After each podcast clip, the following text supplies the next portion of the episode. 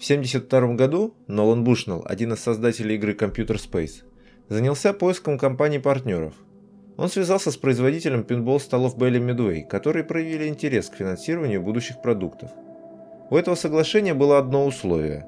Компания Nutting, в которой работал Бушнелл, не могла стать участником в этой сделке. В мае тысяча девятьсот семьдесят второго года Нолан Бушнелл и Тед Дэбни ушли из компании, чтобы основать свою. На первые инвестиции от компании Bally Midway они наняли на должность инженера-проектировщика молодого инженера и бывшего коллегу из Ampex, Элла Элкорна. Здравствуйте, с вами подкаст «Культура видеоигр», и это пятый выпуск. Тема сегодняшнего выпуска – Pong.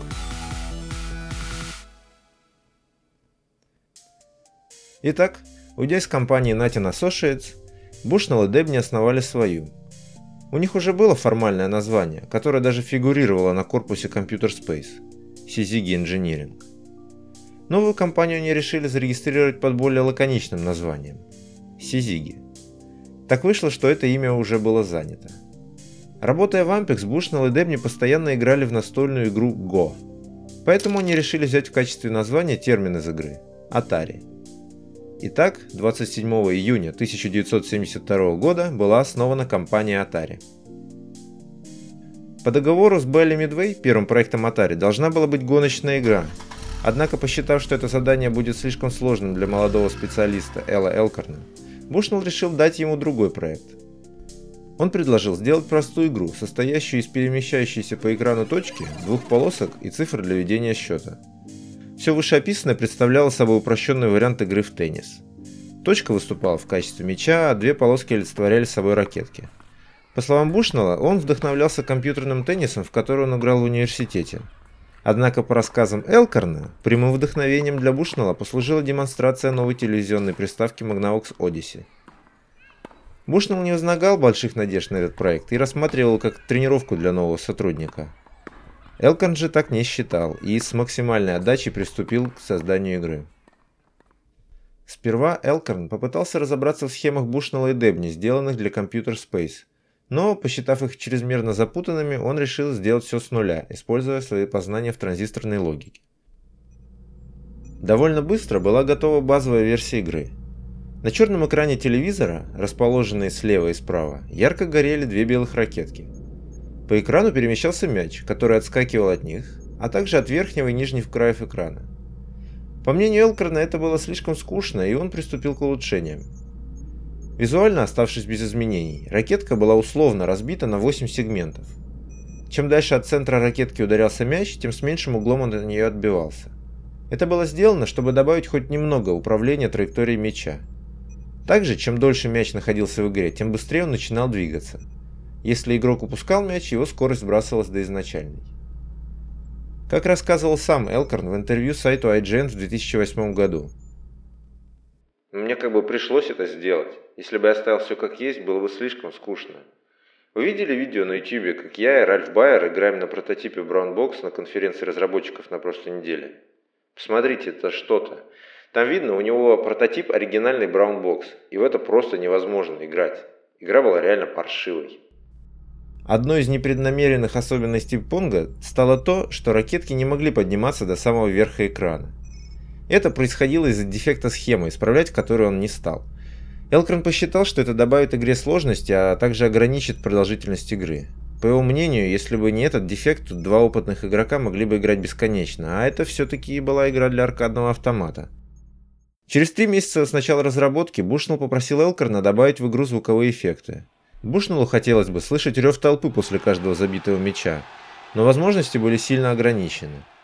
Элкорн, используя генератор импульса, сделал простые звуки отбивания мяча ракеткой. Так на свет появились легендарные звуки Понг. Для демонстрации прототипа Элкорн купил за семьдесят пять долларов, это приблизительно тридцать тысяч рублей на сегодняшний день, черно-белый телевизор Hitachi, поставил его на деревянный короб и припаял схему игры напрямую к телевизору. Бушнелл и Дэбни были приятно удивлены качеством проделанной работы. Еще больше они были поражены тем, насколько веселой оказалась игра. Каждый вечер из-за нее они задерживались на работе на несколько часов. Бушнелл дал продукту простое и понятное название – Понг. Очевидно, что он превратился в нечто большее, чем планировалось изначально. Решено было проверить автомат на публике. Август тысяча девятьсот семьдесят второго года. Около местного бара, таверна Энди Кэпа, останавливается автомобиль. Из него выходят Бушнелл и Элкорн. У них в руках телевизор на деревянной подставке. Бар, к слову, выбран не случайно. Бушнелл и Дэбни состояли в хороших рабочих отношениях с владельцем, Биллом Гэдисом. Они заходят в бар. В глубине, в сизом от сигарет воздухе, можно разглядеть развлекательные автоматы. Стол с пинболом, музыкальный автомат и уже знакомый нам Computer Space. Бушнелл и Элкорн выдружают автомат рядом с ними, включают его и садятся у барной стойки. Наконец, два посетителя подходят к нему.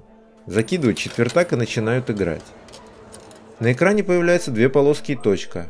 Точка пролетает через весь экран и с характерным звуком исчезает. Цифра ноль на стороне одного игрока меняется на единицу. На всех автоматах Pong была одна, ставшая культовой инструкция. Avoid missing ball for high score. Что можно перевести как «Чтобы установить рекорд, избегайте потери мяча». По одним рассказам, надписи на прототипе еще не было, по другим она уже была.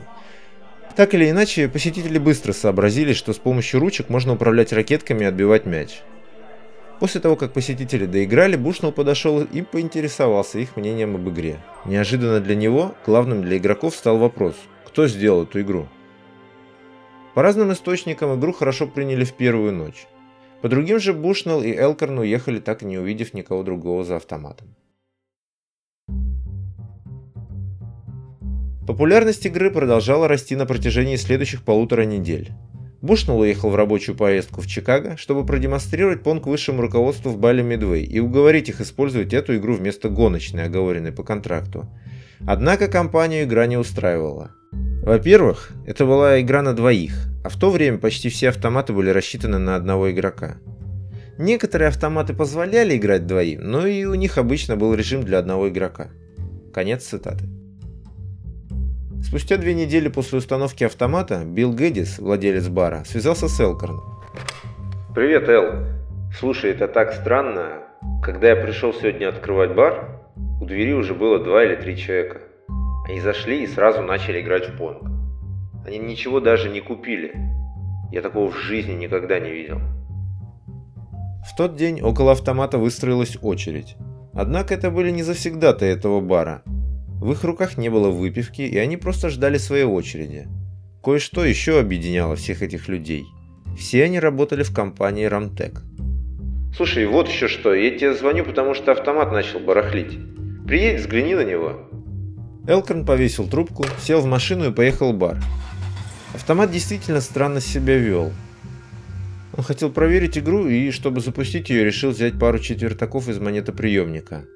Когда он открыл крышку автомата, целый поток монет разлился на пол. Он набрал пригоршни монет, заполнил ими карманы и дал Гэдису свою визитку. «В следующий раз, когда это произойдет, звони мне сразу домой. Я всегда могу это исправить». Все культовые вещи со временем обрастают мифами и легендами. Понг не стал исключением. Некоторые считают эту историю не более чем красивым мифом. Некоторые заходят еще дальше и говорят, что якобы сам Бушнелл наполнил монетоприемник монетами, чтобы произвести на всех впечатление. В какую историю верить, решать вам самим. В то время обычный игровой автомат, например с пинболом, приносил в среднем пятьдесят долларов в неделю. Понг же собирал больше двухсот долларов.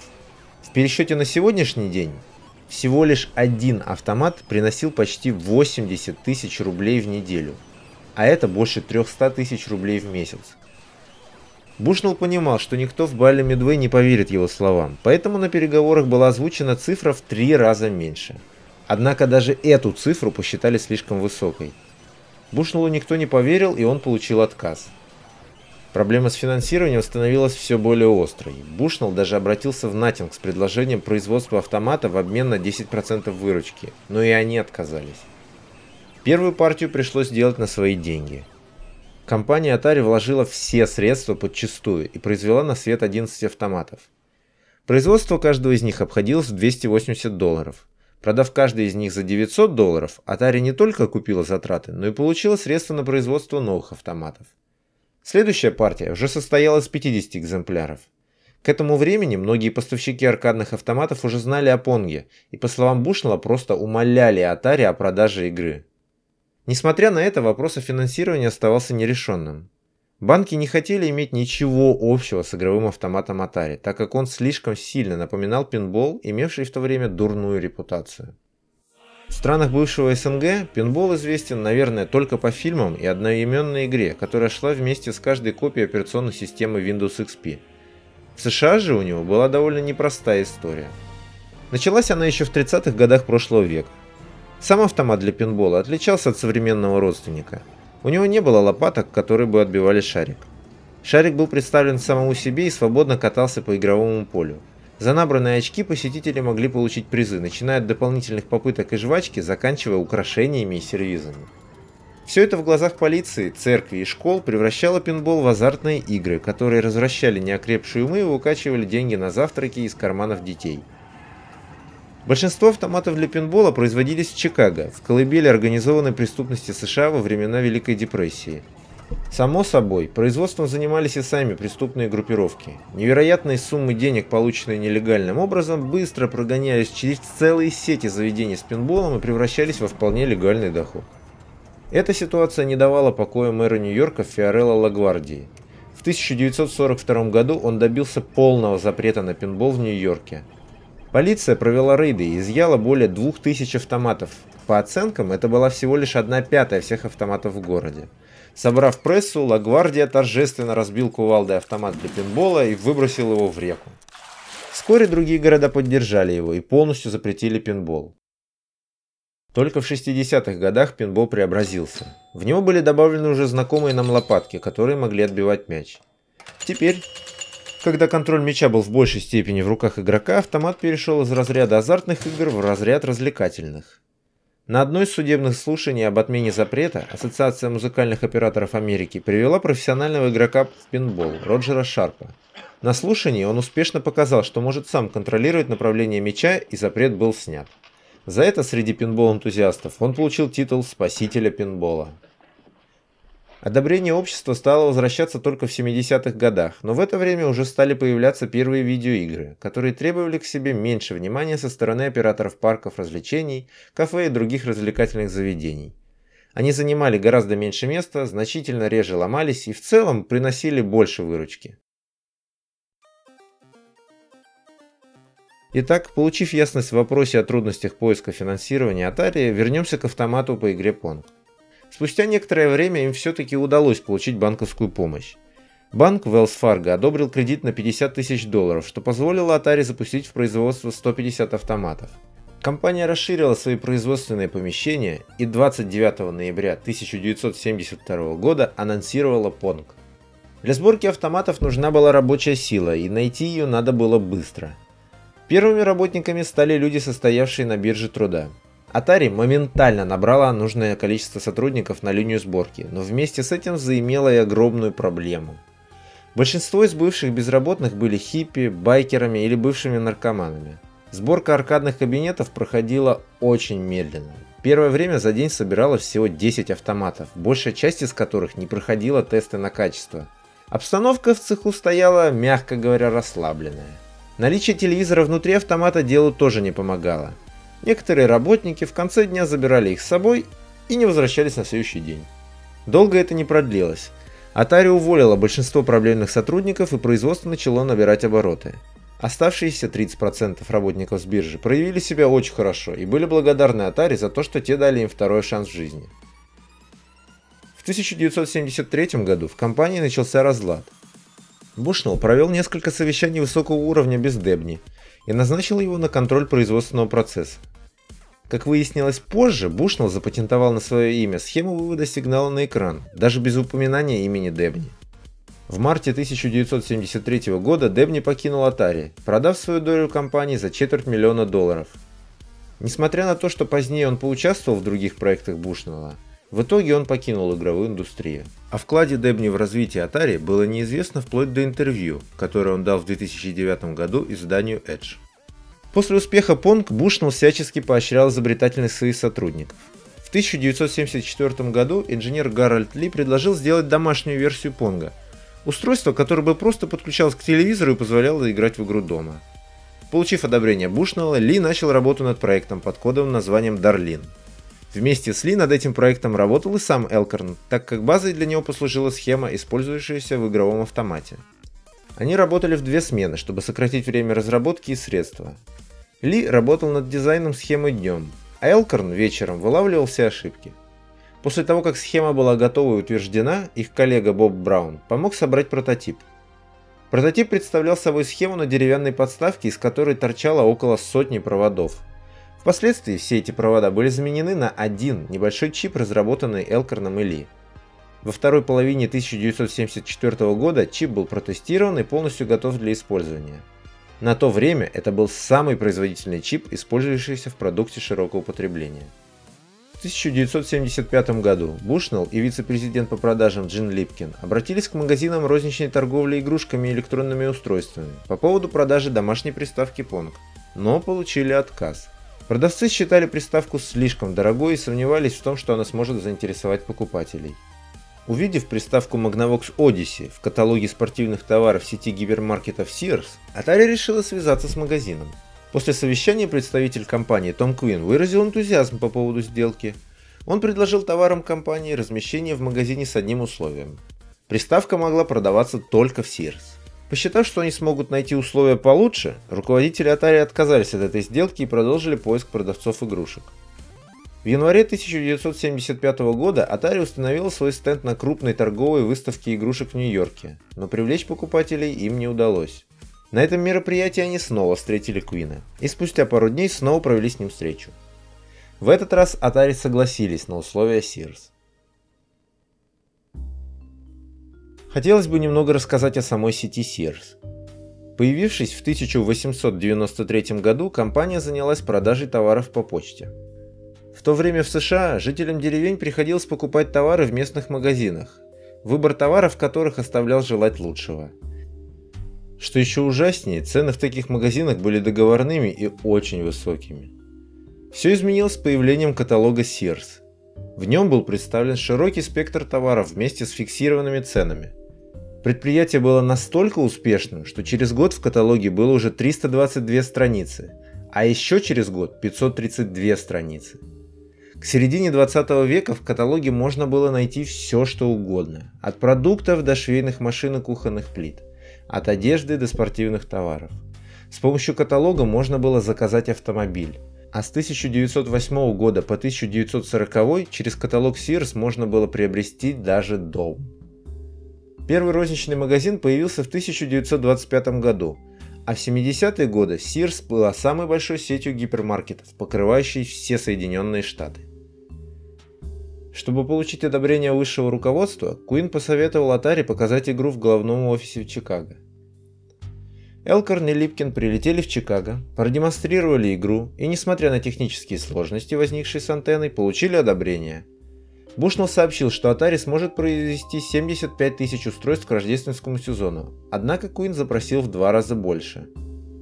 Бушнелл знал, что Atari были не в состоянии произвести сто пятьдесят тысяч экземпляров, но все равно согласился. Благодаря финансированию от венчурного инвестора Дона Валентайна, Atari приобрела новую фабрику и полностью выполнила заказ Sears в срок. Игровая приставка вышла под брендом Sears и называлась «Телеигры». Позднее, в тысяча девятьсот семьдесят шестом году, Atari перевыпустила приставку, но уже под собственным именем. Pong был невероятно успешен. Каждый автомат приносил в четыре раза больше денег, чем любой другой аркадный автомат того времени. По словам Бушнелла, на то время это было чем-то невиданным. Само собой, такой взрывной успех не мог остаться незамеченным, и вскоре начали появляться клоны игры. Спустя всего год рынок, на котором Atari правила балом, наводнили другие компании. За дело принялись крупные производители аркадных автоматов. Bally Midway обратились к Atari и заключили сделку о лицензировании их собственного автомата в обмен на пять процентов выручки. Nutting Associates выпустили свой клон под названием Computer Spaceball. Более пятнадцати компаний взялись за повторение успешной формулы, которую изобрела Atari. Некоторые все же отходили от концепции ракеток и мяча, и на свет появились такие игры, как Pingame от Chicago Coin и Clean Sweep от уже знакомой нам компании Ramtek. В Clean Sweep была только одна ракетка, которая перемещалась по нижней части экрана. Верхняя часть была заполнена точками, исчезающими при столкновении с мячом.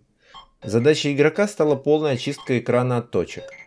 Игровой процесс Pingame представлял из себя примерно то же самое. Увлечение понгом набрало такую силу, что оно выплеснулось за пределы США. Сперва японская компания Тайто, о которой мы еще не раз услышим, произвела свою версию автомата под названием Эл-Понг. Эта игра стала первым аркадным автоматом в Японии. Франция и Италия также выпустили свои версии автоматов. Домашний Понг тоже стал невероятным успехом для Atari. В рождественский сезон тысяча девятьсот семьдесят пятого года были проданы почти все сто пятьдесят тысяч приставок, произведенные Atari для магазина Sears. Позже клоны этой видеоигры, так же как и аркадного автомата, наводнили рынок. Magnavox перевыпустили обновленную версию Odyssey. Компания Calico вышла на рынок видеоигр со своей приставкой Telstar. В тысяча девятьсот семьдесят седьмом году Nintendo выпустили Color ти ви Game шесть с набором из шести игр, а в следующем году презентовали расширенную версию с пятнадцатью играми. Эта приставка стала первым самостоятельным проектом Nintendo на рынке видеоигр. Из-за того, что Atari вовремя не запатентовала их технологию создания твердотельных чипов, сделать что-нибудь с клонами не представлялось возможным. Даже после того, как они подали заявление на патент, рассмотрение заняло слишком долгое время. В результате рынок был заполнен копиями. Согласно некоторым источникам, доля оригинальных автоматов Atari на рынке составляла чуть меньше трети. Бушнелл считал, что лучший способ конкуренции с клонами заключался в инновациях и создании оригинального продукта. Поэтому Atari выпустила еще несколько версий Понга. Pong Doubles, Super Pong, Ultra Pong, Quadra Pong, Pin Pong. У сиквелов была похожая графика, но они имели свои особенности. Например, в Pong Doubles нужно было играть вчетвером, а в Quadra Pong четыре игрока играли друг против друга. Успех Понга привлек внимание Ральфа Байера, создателя приставки Magnavox Odyssey. Он и компания Sanders надавили на компанию Magnavox, не спешившую разбираться с возникающими клонами их приставки, и заставили ее подать в суд на Atari и ряд других компаний. На суде с Atari Magnavox настаивала на нарушении патента Байера на концепцию игры в электронный теннис. В качестве доказательства плагиата была приведена в том числе и гостевая книга с той самой выставки в Берлингеме. В ней была личная подпись самого Бушнелла, указывающая на то, что он играл в электронный теннис Байера еще до разработки Понга. По мнению Бушнелла, патент Байера был слишком обширным, неточным и описывал ну любую игру, использующую подачу сигнала на телевизор при помощи электросхемы. Atari могла побороться за свои права в суде, но услуги юристов обошлись бы компании в полтора миллиона долларов. В результате было решено договориться о соглашении. Atari заплатила семьсот тысяч долларов и получила лицензию Magnavox на изготовление Понга. Также Magnavox получала права на все продукты Atari, вышедшие в течение следующего года. Чтобы этого избежать, компания Atari временно приостановила работу над новыми проектами, а также скрыла всю информацию от Magnavox во время их визита в сборочные цеха. С другими компаниями Magnavox поступили жестче. Они просто их засудили, обанкротив некоторые из них в процессе. Появление Понга и других видеоигр дало развлекательным заведениям второй шанс. Пинбол, бильярд и различные механические автоматы того времени имели дурную репутацию.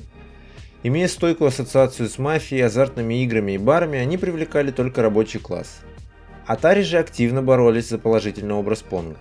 Игра позиционировалась как нечто современное и прогрессивное.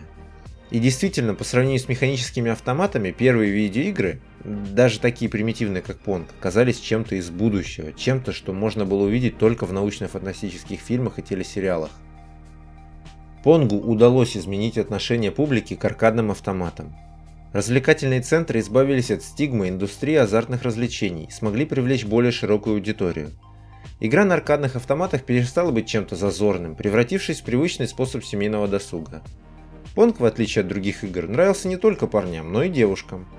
А результаты и статистика игры, показавшие в ней преимущество женского пола перед мужским, еще больше расширили аудиторию. Понг объединял людей. Игра была рассчитана на двух игроков, поэтому играть в одиночестве в нее не было смысла. Люди знакомились за игрой. Она призывала к общению, приводящему к дружбе, а иногда даже к чему-то большему. По рассказу Бушнелла, нередко можно было увидеть, как девушка с четвертаком в руке приглашала парня поиграть с ней. Люди не раз благодарили Бушнелла за то, что его игра помогла им встретить свою половинку. Владельцы развлекательных заведений активно отказывались от электромеханических автоматов в пользу видеоигр. Прежде всего, они ломались реже своих механических собратьев. Они занимали меньше пространства, а следовательно, их можно было установить в большем количестве. Ну и само собой, выручка не шла ни в какое сравнение. Уже в сентябре тысяча девятьсот семьдесят четвёртого года всего два года спустя выпуска Понга, индустрия видеоигр только в США приносила двести пятьдесят миллионов долларов в год. Это около полутора миллиарда долларов сейчас. Понг стал той игрой, которая превратила индустрию видеоигр в прибыльное предприятие. Успеха в этом добились и большинство компаний, имевших свои версии Понга. Легендарная Nintendo, например. Позже деньги, полученные из продаж, помогли компании продержаться в сложной финансовой ситуации, сложившейся в стране. После успеха Atari, компания Konami решила выйти на рынок и выпустила свою первую игру – Maze. Для многих Pong стал первой видеоигрой, с которой они познакомились. Этот эффект был настолько силен, что буквально до две тысячи пятого года Pong считался самой первой видеоигрой в мире. Но мы-то с вами уже знаем, что все было не совсем так.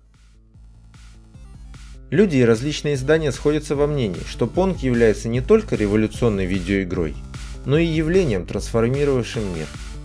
Он стал абсолютно новым интерактивным опытом, который подтолкнул развитие уникального развлекательного, а иногда и изобразительного средства, которого мы сейчас называем видеоигры.